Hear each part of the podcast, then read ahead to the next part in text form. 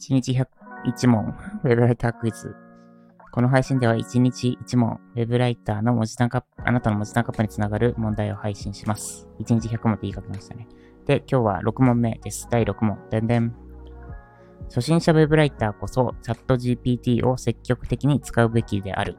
丸か×かとその理由を回答ください。初心者ウェブライターこそチャット GPT を積極的に使うべきである。丸か×かとその理由です。で、これは多分チャット GPT が騒がれてるので、はっきりしておいた方が今後やりやすいであろうということで出題しました。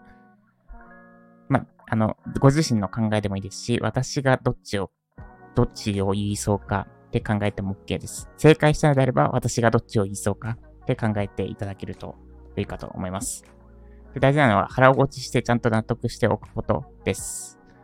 ということで、コメント欄に回答いただければ、明日の朝までにコメント欄に回答いただければ、解説時に一緒にフィードバックさせていただきます。